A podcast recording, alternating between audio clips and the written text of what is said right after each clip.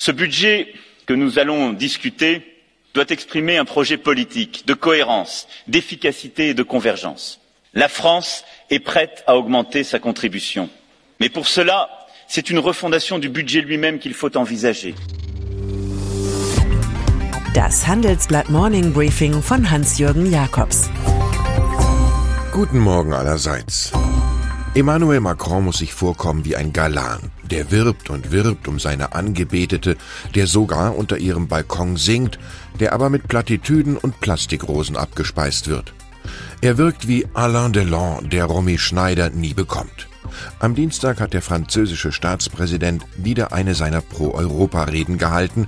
Diesmal ging es in Straßburg um Europas Wiedergeburt und Finanzhilfen für Kommunen, die Flüchtlinge aufnehmen. Und natürlich um eine Reform der Währungsunion, für die Macron einen Euro-Finanzminister und ein Euro-Budget anregt. Deutschland aber, Objekt seiner Begierde und lange paralysiert von den Wirren seines Regierungsaufbaus, hat Krähwinkel zur Hauptstadt erklärt.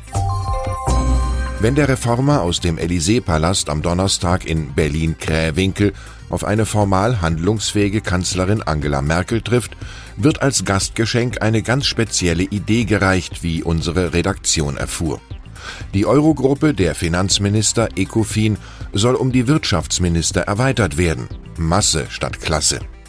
Dabei redet der Rat heute schon über Wirtschaft, nicht nur über Finanzen.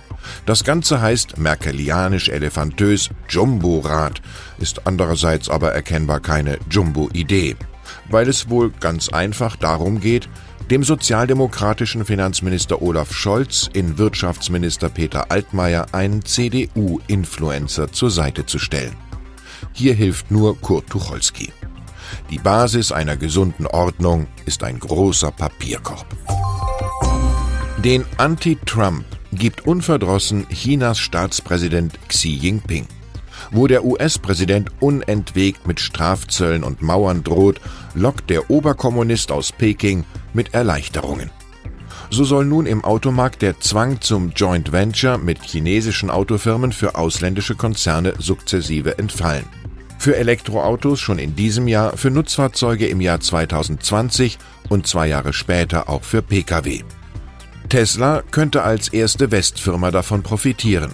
So viel Markt ist manchem in Chinas eigener Autoindustrie derzeit ziemlich unheimlich. Das Risiko ausgefallener Flüge sinkt in Deutschland drastisch, nachdem sich die Gewerkschafter von Verdi im Tarifstreit mit den kommunalen Arbeitgebern geeinigt haben.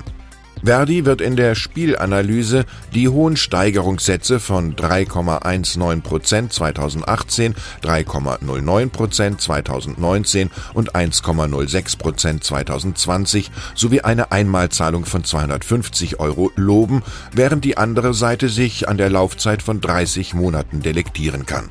So macht jede Partei ihre Punkte und Verdi-Chef Frank Psirske seine Show. 60 Jahre war der Name Castro das Synonym für Kuba und vice versa.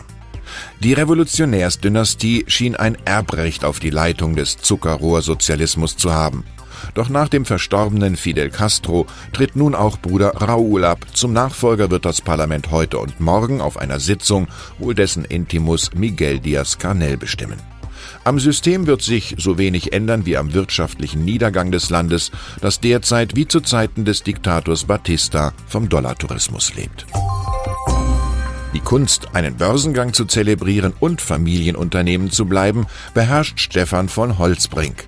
Wir haben nicht die Absicht, Aktien zu verkaufen, weder jetzt noch in der Zukunft, erklärt der 53% Eigentümer des Wissenschaftsverlags Springer Nature im Handelsblatt.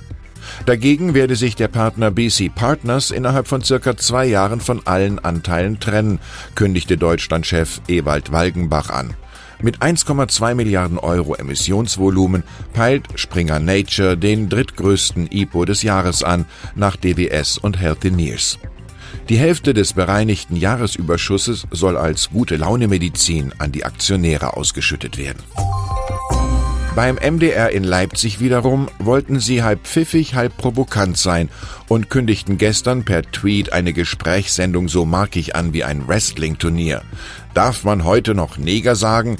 Warum ist politische Korrektheit zur Kampfzone geworden? Entsetzt stritt das Publikum auf Social Media übers Negersagen, ehe zwei der vorgesehenen vier Diskutanten absagten, mit der Begründung, das Thema sei in eine indiskutable Richtung weitergedreht worden. Der Talk fiel aus. Sicher ist nur, dass die Frage, darf man heute noch Depp sagen, eindeutig zu bejahen ist. Ich wünsche Ihnen einen humorvollen Start in den Tag. Es grüßt Sie herzlich Hans-Jürgen Jakobs.